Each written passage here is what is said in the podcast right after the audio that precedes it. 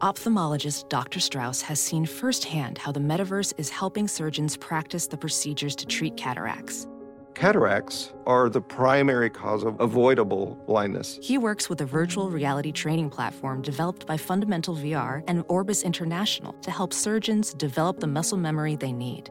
The result? More confident, capable surgeons. And even more importantly, patients who can see. Explore more stories like Dr. Strauss's at meta.com slash metaverse impact.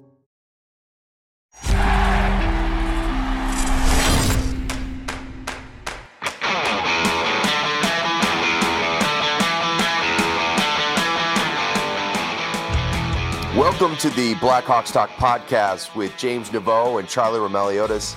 I am Pat Boyle. What's up, boys? How you doing today? Good. How we Good, doing, Charlie? We're both wearing maroon. Yeah, we uh, did not plan that. Uh, we assure you.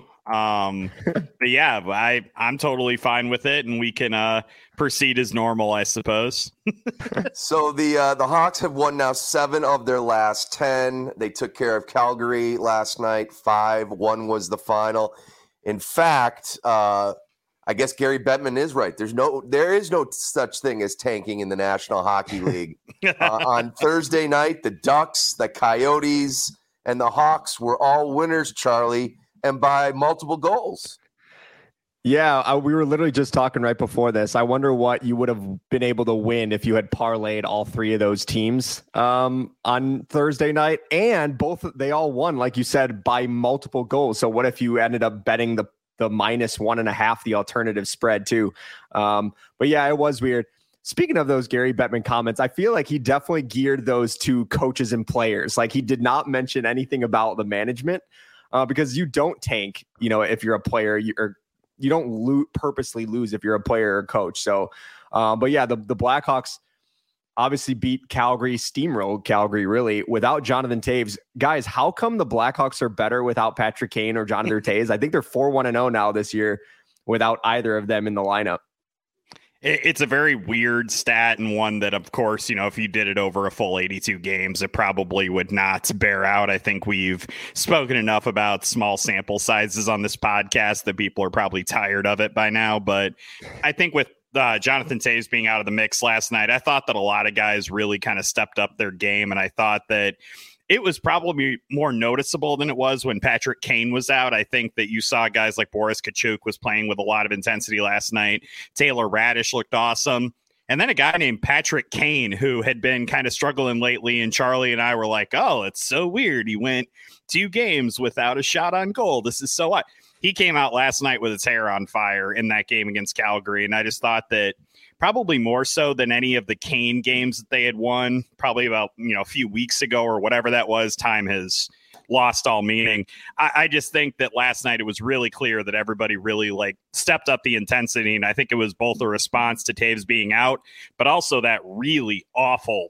aw- Awful game they played against Vancouver a couple of days ago. I thought that it was a great response from the team.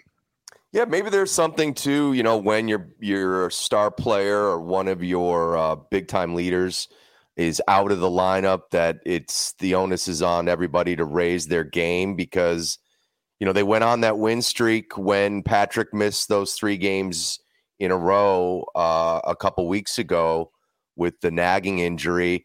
I'm with you guys. It, it, it was it was the best game I've seen 88 play in probably at least a month, maybe maybe more. Mhm. Uh, the backhand sauce was just in effect all over the place, and I don't think there's anything prettier uh, in his repertoire than than the backhand sauce. It's just like it's a thing of beauty. Yeah, it really is. And that angle that the camera shot that from Yeah. was just incredible work to actually visualize. Like you can see Patrick Kane looking to his left, and then he's gearing up to do it. And right when he right when he makes the pass, he's like almost looking to his right, like as if to put a little bit more oomph on it. And it kind of just it. There was one defender that had his stick above it, and then there's another. dis- it- it- And then Jacob Markstrom tried poke checking it away it was just a thing of beauty. I, honestly, Pat, it, I think it was his best game probably since that Nashville game when he really generated a ton of scoring chances and didn't Oh, have anything yeah. show for it. Um, yeah, he he really looked like he was flying out there just the the weight that he puts on those passes. I mean, Charlie, you posted the video of the goal last night of the uh, the sauce passes last night.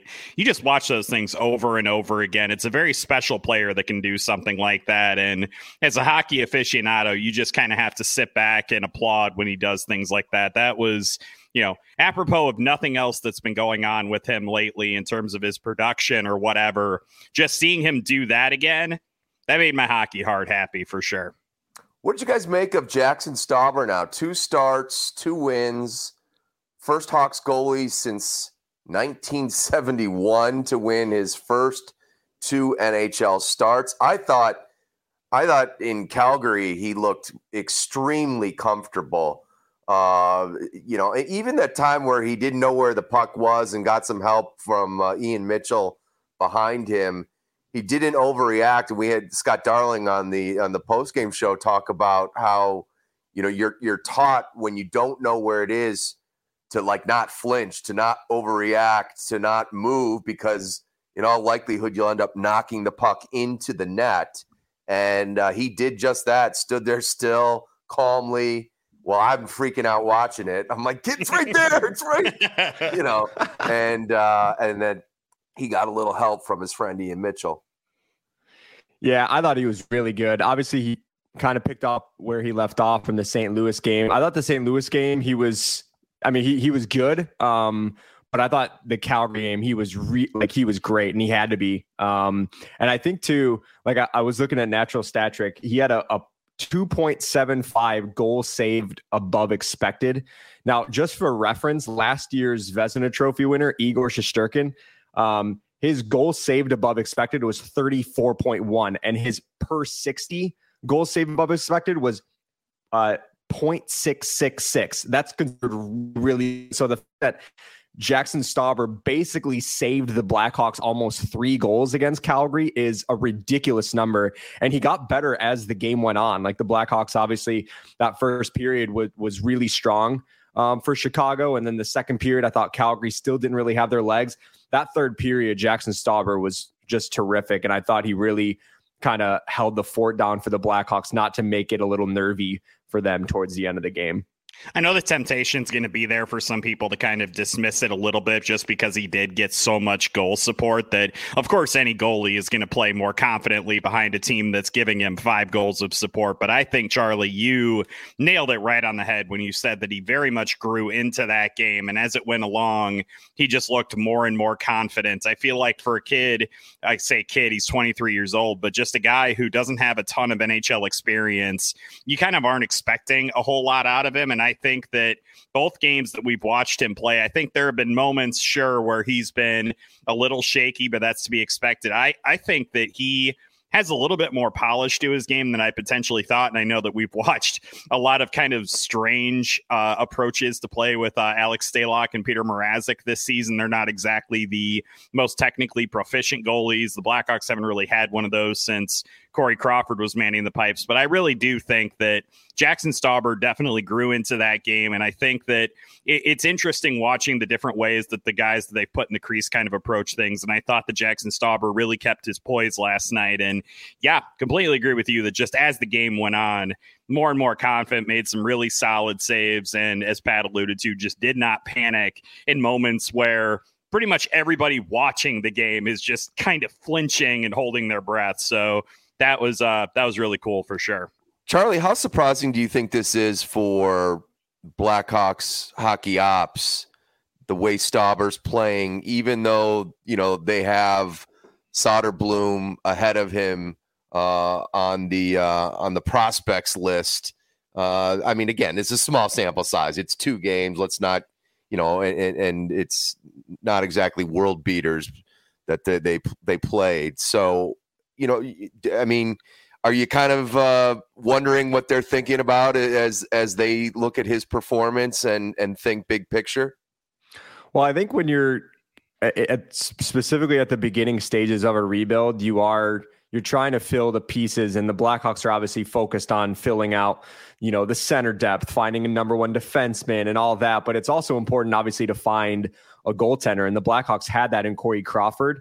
Um, obviously years prior, and it took him a long time to really get to the NHL level and become that number one starter for Chicago. But I I do think it, you know, looking at the body of work from Arvid Soderblom earlier in the season, and then Drew Commesso as well. They obviously drafted in the second round a couple years ago. I, I think you're trying to bank as many goalies as you can because they can be a little fluky. Like I look across the NHL, I look at the contract that Edmonton gave Jack Campbell or the how Jacob Markstrom the other night. Like he has been really bad this year for Calgary and he got a big contract prior to last year. He was really good last year, but he's been really bad this year. So I think goaltenders are just so fluky that it's just you kind of just want to hoard as many as you can and try to just see which ones you hit on um, because really the only guys that are deserving of those really big contracts when when you want to build your team around a goaltender extend them to really long contracts are the Andrei Vasilevskis and the Ilya Sorokins and the Juuse Saroses. And there are not many of those out there. So I think it is important for for the Blackhawks to just try to see what they have in some of their goaltenders in the pipeline.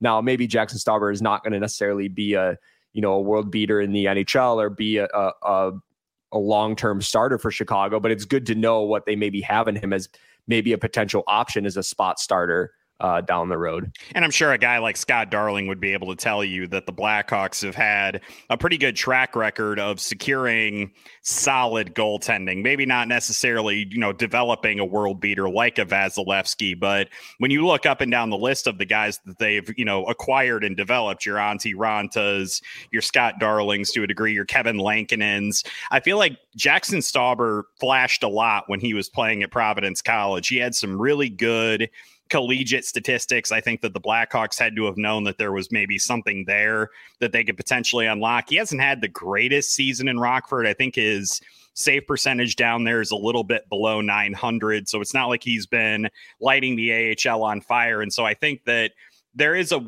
there's a reason to be cautious, of course, with Jackson Stauber. It's only two games. I'm not gonna, you know, jump him ahead of Soderblom. I think that Soderblom is still a guy the Blackhawks think they have a real real strong goaltender potentially in.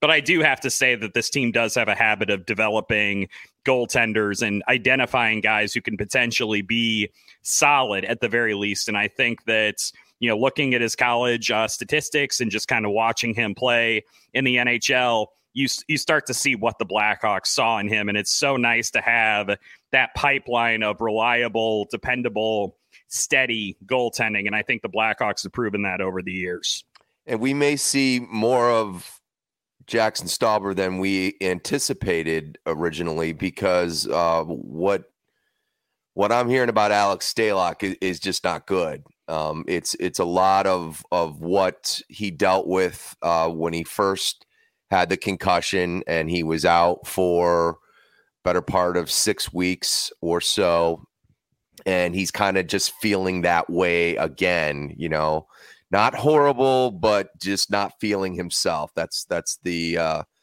the, the comment I hear. So, you know, I don't know, guys. There's there's a possibility on the back end of their buy. Um, you know, if he doesn't if he doesn't have some significant improvement, um, I wouldn't be totally shocked if if he didn't, you know, shut down for the season. And and, and that's something he doesn't want to do because look, he's fighting for his, his NHL job, you know, yeah.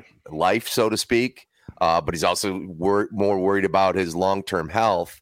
Uh, this is the first time that he's had a known concussion in his in his career, and now he's I don't know, Charlie. Eh, have we ever had it clarified if it if it was uh, this is a second concussion, you know, the bump into him, or are we just kind of um, you know, connecting dots on this one. Yeah, I'm not really sure um, exactly. And this is where I would like to hear from Alex specifically and out of his mouth to see like what may have happened. And I, I didn't see the play that that he got hurt on in practice too. So that makes it hard for me to weigh in on what exactly happened. Like it's easy for us to go look at the replay from the the New York Islanders, the Casey Cizikas one, and kind of identify, okay, that's what happened. You know, this is how the collision occurred. But the one in practice, like I, I don't even know how it happened.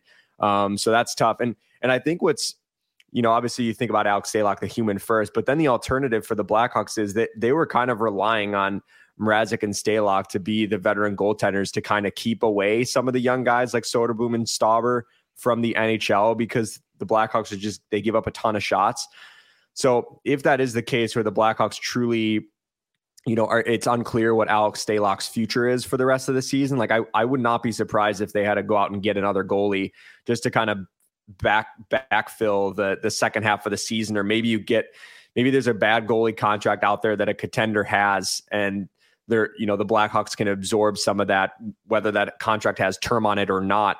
I think would be smart to explore because I just don't think the Blackhawks can afford to have another goalie to or another goalie injured like Peter Mrazek. Like, what happens if he gets hurt? Now you got both of your Rockford goalies in the NHL, um, and and you're just now you're taking the ECHL goalies and putting them in Rockford, and now it's taken away from the Rockford playoff run too. So it's just a hard trickle down effect that I'm sure Kyle Davidson and his staff are, are trying to um, kind of piece together this puzzle as they decide the next steps.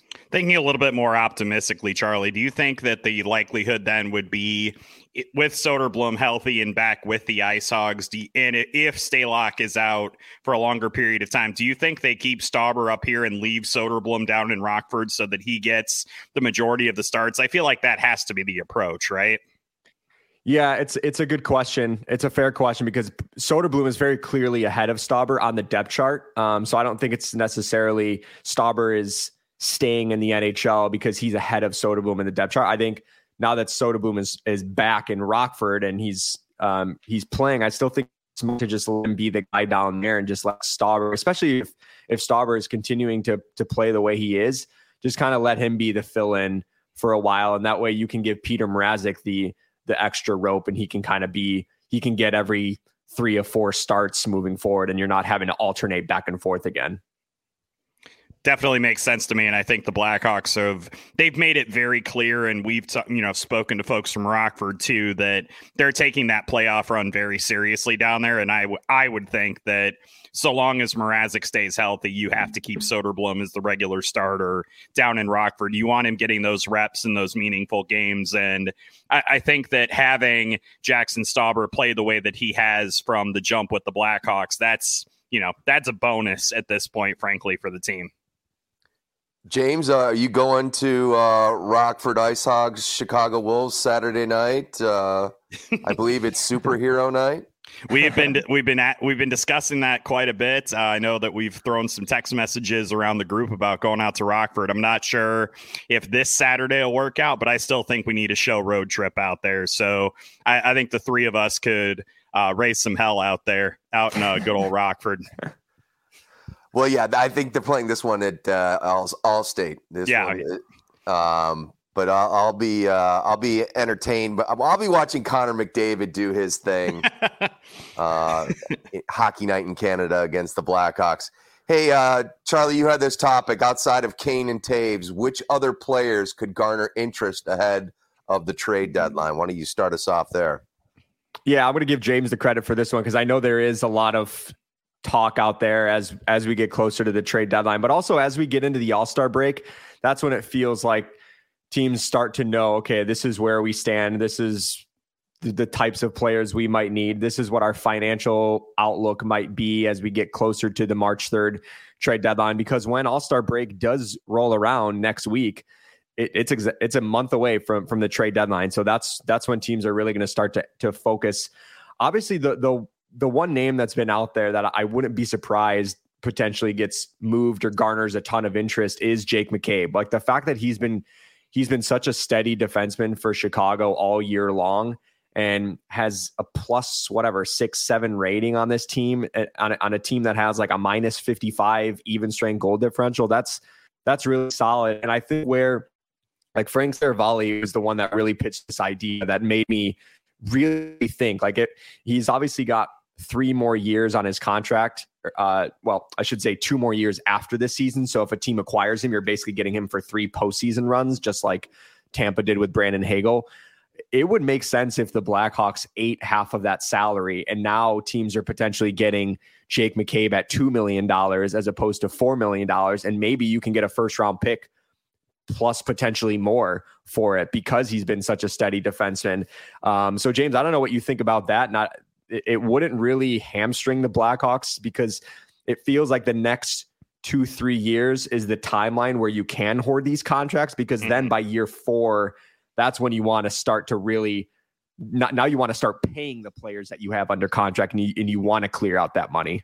Yeah, I, I think that it's just a lot of little things next season if you want to retain that two million going forward and then into the next two seasons. You have to remember they still have the two million dollar uh, cap recapture penalty for Keith next season. You still have, I think, the buyout for Brett Connolly is going to be on the books next season. I, I think that it makes sense to potentially do that as a sweetener to get a team to you know give you more for Jake McCabe. I think that standing on his own, he's going to yield a pretty solid return based on what he's been able to do on a pretty rough team this season. I think the Blackhawks absolutely have to explore that. I would just be cautious about saying, "Oh, well, we'll, we'll retain 50% for two more years based on what they are going to have to deal with next season." Even though I don't think they're going to be spending up to the cap next year. And I don't think that they're going to be making some giant leap forward. It won't really impact them in any sort of way with any of the players they have that are going to be coming up for new contracts. But I still. I have to at least express that caution if I'm them because I want to make sure that you know teams aren't just going to assume that I'm going to hold on to that, especially when they're already talking about retaining salary this season if they deal Kane and or Toews. The only other guy that I really had thought of besides Jake McCabe as a you know guy that I would consider the Blackhawks you know trading at the deadline. I know we've talked a lot about Max Domi. That that's really become an interesting situation. I'm not sure if you guys saw Mark Lazerus's piece in the Athletic uh, the other day about Max Domi and the idea of how well he fits Luke Richardson's system and whether or not it would be worth it to hold on to him and extend him and sign him to a new contract. And I thought that added an interesting kind of wrinkle to the situation when you have a guy like that who is such an obvious fit for a system that you you definitely sign him with the intention of trading him at the deadline. That kind of inspired this whole topic for me. I'd love to hear you guys' take on that idea that Domi just fits the system too well to potentially move on from him in a trade, even though that seems to have been the plan from the jump. I I think for me, Max Domi, he doesn't have any no trade protection, and he's got a three million dollar cap hit. I think if he really likes it in Chicago, trade him at the deadline for whatever the highest price is, and then have him resign in Chicago because it's not like there's an important like for example, we we talk about Patrick Kane and Jonathan Toews, and a lot of people are saying you're, you know, a lot of fans are wondering, well, if you're Jonathan Toews and Patrick Kane, why don't you just get traded, let Chicago accumulate the assets, and then re-sign in Chicago? I don't think that's the case. I think once the band-aid is ripped off with those two, those guys probably see like they're 34 years old. They they would probably want to go win a Stanley Cup somewhere. And if they see that the grass is greener somewhere else, what incentive are they going to have to come back here in Chicago and kind of start from the ground up again? With, with Max Domi is he if he feels like he can be a part of this uh, rebuild or if he wants to be sort of like a, a piece under under Luke Richardson moving forward, like help out the Blackhawks, go go get somewhere, keep your place in Chicago. Like you don't have to sell anything, and and if you feel like maybe you can talk to Kyle Davidson, his rep and, and Max's representatives, and you talk about maybe a, a potential deal or what a new contract would look like then you revisit that in the summer. Um, I think that yeah. would be a the the the plan. It, it wouldn't make sense to to not um, you know, to not trade him if you are getting, and especially James, he, he's like one of the league leaders in, in face-off win percent, in face-off win percentage. So shockingly, sure, yeah, yeah. So he would be a really nice piece, a middle six piece for a contender that's looking to fill out that, yeah, their roster. And I and I also think you know we've talked so much about the affordability of the cap hits and how so many teams are kind of struggling right now with that ability to fit contracts under the books. A three million dollar deal that's not significant to a team right now. I feel like that's something you can kind of massage in and you can definitely make it work. I, I think with the the concern that I have, and I know that we've brought, like you said, we've brought up the idea of potentially having a player leave Chicago via trade and then come back and re-sign I'm not. How many? Is there a like massive precedent for that? Like, I don't really. No, I, I, can't think of a ton off the top of my head. I think it's a very, it's very much the attitude of when you have a coach that you really like and you're interviewing a head coach. you basically don't let him get out of the building without signing a contract with you, right? You don't want him to go out and explore other fits. You want to sell him on what you have right now. And I'm wondering if the Blackhawks would feel that way about Max Domi, where they're like, look, you are you're not going to like command, you know, 8 million a season or anything crazy like that, but you like it here. Why not just get him signed to that extension? And then you know move forward from there if you really want to keep him i think that letting him out the door letting him experience another culture and another system explore other options i think that if the blackhawks are really serious about that that's i'm not sure that's a risk that they would be willing to run you know, ironically, the the player that I just thought of off the top of my head that I'm pretty sure did this was Antoine Vermette. When the Blackhawks acquired him from Arizona in 2015, he helped the Blackhawks win a Stanley Cup. Didn't he re-sign with Arizona the next? I am almost positive he did that. But th- here's what he did: he he ended up winning a cup, and he he wanted to stay in Arizona because he wanted to kind of settle down there post hockey career, right. right? So if you're Max Domi, that you can even take that route where you maybe can go help help another team win a Stanley Cup, then come back to Chicago and maybe you know be that piece moving forward. I, ironically, uh, Vermette did re-sign with the Coyotes the next season, and then promptly went to Anaheim to finish his career. So okay. cl- clearly, the best laid plans, you know, no, don't always work out. So I, because I was like, wait, didn't he play for the Ducks? And that you were exactly right. He did re-sign in Arizona, but then signed in Anaheim after that. So yeah, I guess uh, you can't really know where the road's going until you get there in this league. By the way, we would uh, ask Pat what he thinks about this, but his internet uh, dropped out and he is no longer with us. So we're taking this home, James. I, I, was actually going to say, like, are we going to just like pretend that we're freezing Pat out? I think that would almost be funnier, but uh, James, Charlie Charlie plays it straight, man. He's a very honest guy. James, here's the concern I have it is not going to be easy for the Blackhawks, especially next year if Jonathan Toews and Patrick Kane are not part of the equation for the Blackhawks to get to the salary floor. Like right now, I'm looking at cap friendly. Their cap hit right now for next year, they have $39.9 million of um, like that's how much they have tied on the books. The salary floor is 60 million, 60.2 specifically. So they have yeah. to pay 20 plus more million dollars on some players. And so if you're looking at this trade deadline too, if Patrick Kane and Jonathan Toews, if they're both moved out, if Max Domi has potentially moved out, if Jake McCabe is, but I mean, I don't know if they would hit the floor. So you would have to try to, you have to like maintain a floor for this year too. So I think that's the interesting other wrinkle. And it's really tied to what Patrick Kane and Jonathan Toews do. Right. Um, by the way, I would love our listeners right now. I want our listeners to do a quick exercise. Who is the highest cap hit forward the Blackhawks will have on their roster next season as of right now? Okay, give them I, few, I, I think I know it. I'm going to give him a few seconds here. And now, right. Charlie, go ahead. Uh, is it Tyler Johnson at five million? It is indeed Tyler Johnson at five million. And you know who's second right now? Uh, is it Max Domi and Andreas Athanasiou? No, they're both on one year deals. They're not on the books for next year. Oh, oh, oh, I'm sorry. I thought you were I thought you were talking about players on this current roster oh, after the, Kane and Toews. Uh, nope. I'm talking about specifically next year's cap hit. It is Tyler okay. Johnson number one.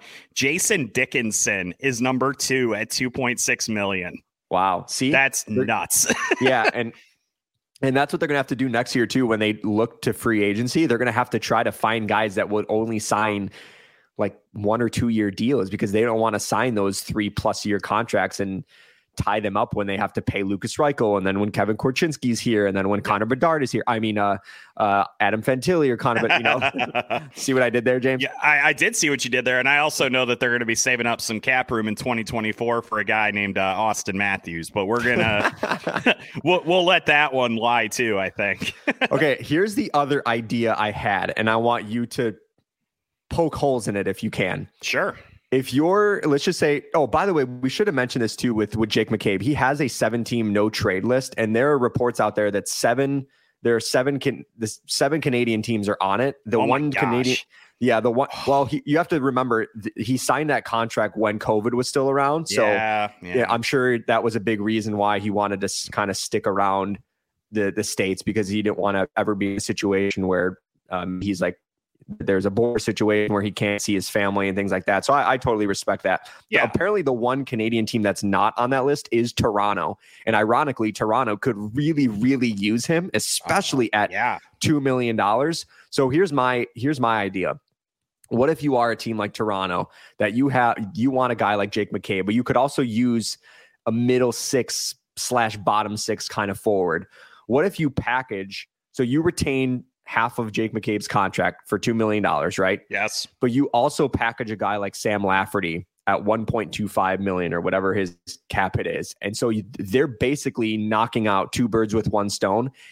And for Chicago's point of view, you're basically enhancing the package while also saying like, hey, Toronto, we'll also give you Sam Lafferty if you up the price. Like if you give us an additional B level prospect or you give us a, a you know another high draft pick, something like that, where or maybe if you, if you're Chicago too, you look at Toronto's and you say what what contract do you want to get off your books? Like we'll take that and we'll give you Sam Lafferty, and you're really really enticed to package because I'm thinking of Sam Lafferty. Like I think he's a guy that could absolutely garner interest, but I don't know if he has a ton of like standalone value. So maybe that's a that's an opportunity where you you package Sam Lafferty with another player that could um you know like a player like Jake McCabe at 2 million dollars for the next uh two seasons after this year.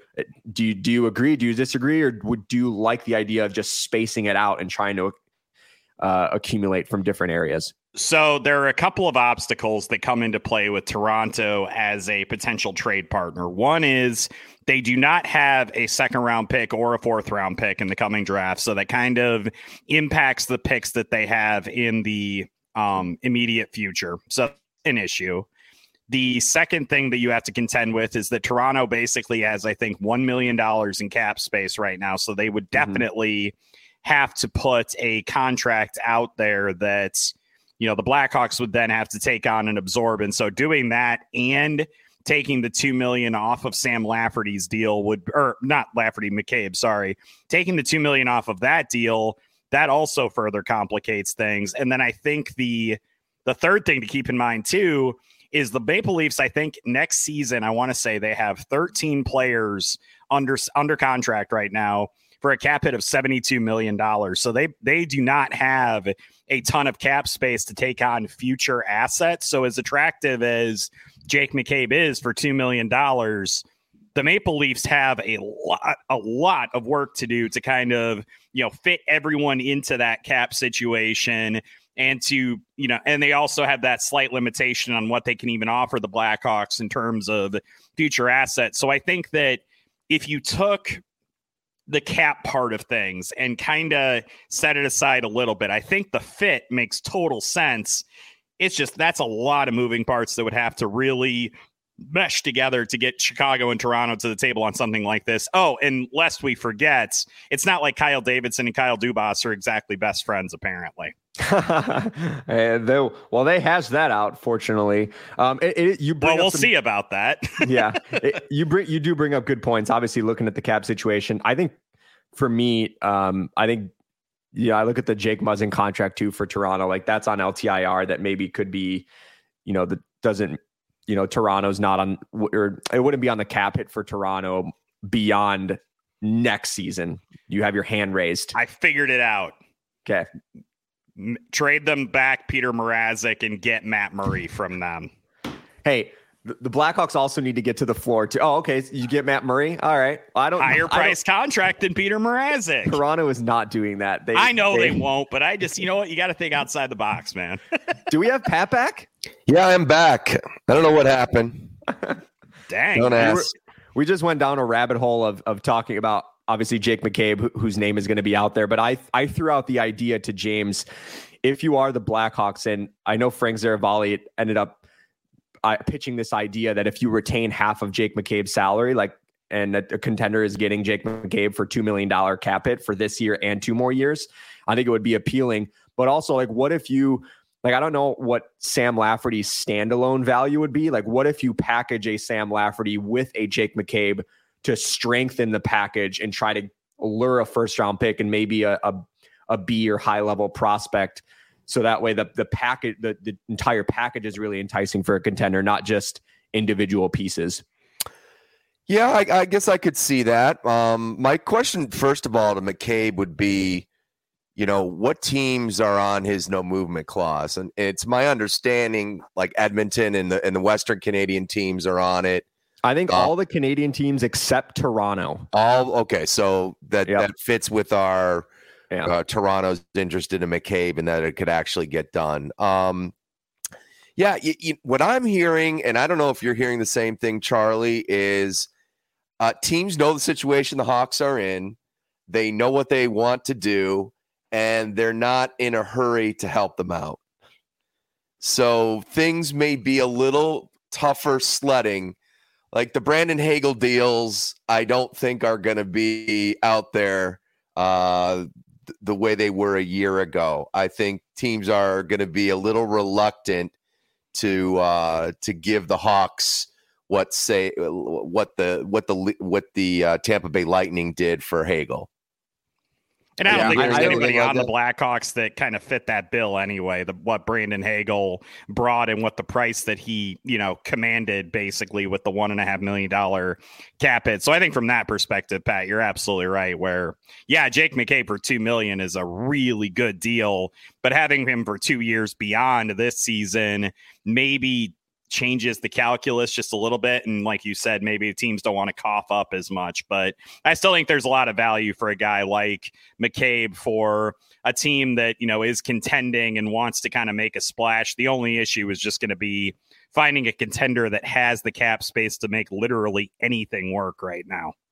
I, I see it a little bit differently too, though, because James and I were talking about this too. Like next year, the Blackhawks only have $39.9 million locked up in contracts, right? So they need to spend the, the floor is 60, 60.2 million. So they have to spend more than $21 million next year just to get to the floor. So if Kane and Toews are, are not part of the picture, there's no there's no incentive for the Blackhawks to have to get rid of Jake McCabe right away. Like they could still say, all right, we'll hang on to him. We got him locked under contract for two more years beyond this one. Like if you're serious about wanting him, then then we'll we'll try to find a uh, you know a trade that works out for both sides. But I think that the Blackhawks, I think what where the Blackhawks would then lose leverage if if if Patrick Kane and Jonathan Toews decided they are, are going to stick around, and then that cap getting to the floor is is not part of the equation. Um, so I don't, and also if if you're if you're running your hockey team and you you have the other team in mind, like you don't want to help them out, you're probably running it the wrong way. Unless you're using it for leverage purposes where you know there's no incentive for that team to move them right now. So you kind of you're kind of like in a, in a who's going to blink first kind of war. Well, unless you're like the Blues or something. And then I think there's something to be said for not strengthening a direct rival who's basically trying to do at a certain point the same thing that you are, which is to completely retool. But like other than that, yeah, Charlie, I think that's a fair point too. What did you did you guys uh, comment on anybody else like like Raddysh or, or Kurashev? We didn't touch on either of those two. We kind of lumped in though the conversation of the, the Blackhawks have to be careful if they do trade Patrick Kane and Jonathan Toews. Now, obviously, it would be at a reduced cap it, but they also have to make sure that they have they one have pieces to fill out the roster for the final month and a half of the season or, or whatever five weeks of the season, but also that they do hit the the salary floor this year because it's easy to say like yeah, get rid of whatever. If Kane and Toews want out, you trade them, get rid of Athanasiu, get rid of Domi. And then it's like, well, wait a second. Like now the Blackhawks aren't even at the floor for this year. So I think it is kind of a, a difficult piece. But when you bring up Taylor Raddysh and Philipp Kurashev, like those are guys that are making entry level contracts. So they, you know, I'm, I'm sure, uh, or not Taylor Raddysh is making whatever he's making 758K. It's not an entry level, but Philipp Kurashev, they're both making under a million dollars. So that is, that is come that does come as a pretty good value. Um, so it's it's definitely worth an, an interesting question too. I don't know if contenders would see them as their big middle six acquisition, but it is worth potentially taking a flyer on if they really want to pay up. Can you believe we're actually talking about will the Chicago Blackhawks be able to get to the floor? no. What a no, weird I mean, world we're living in. Yeah, it's crazy. Uh, any other parting shots? Sorry, I took a period off here, but uh, you know, kind of, good. The, that's the way this season has been. We yeah. we made it through without any uh, renovation noises in the background, so you're all good. All right. I, the one thing I will point out is that I, as much as I am not the biggest fan of All Star weekends in sports, I know Charlie has teased me that we might talk some All Star stuff next week. I'm actually a little bit pumped for it, if that's uh, okay to say. Yeah, I'm looking. I'm looking for. Yeah, we we are gonna break down the events on on the podcast, whichever one next week because and we'll decide be which one of us would win each event. I think is what we need to do. Perfect. Sounds good, boys. Have a good weekend. Uh, Hawks taking on Connor McDavid and Leon Draisaitl and the Edmonton Oilers on Saturday night. Pregame on NBC Sports Chicago at 8:30. I love the Western Canadian road trips. It's so great for my clock. It's going to bed at 3:30 in the morning has been it's been fun this week, guys. I'm just I'm not going to lie to you. Pat, I think about you a lot in these instances because I know that it has to be torturous for you, but as somebody who works until 11 11:30 at night on the regular, it's actually good for me. So I try not to uh, share my joy too often knowing what you have to deal with. Understood. Understood. All right, going to need for the Blackhawks Talk podcast for Charlie Roumeliotis, James Neveau, and Pat Boyle. Thank you for listening and watching. Don't forget to rate us, and we'll catch you next time on the Blackhawks Talk podcast.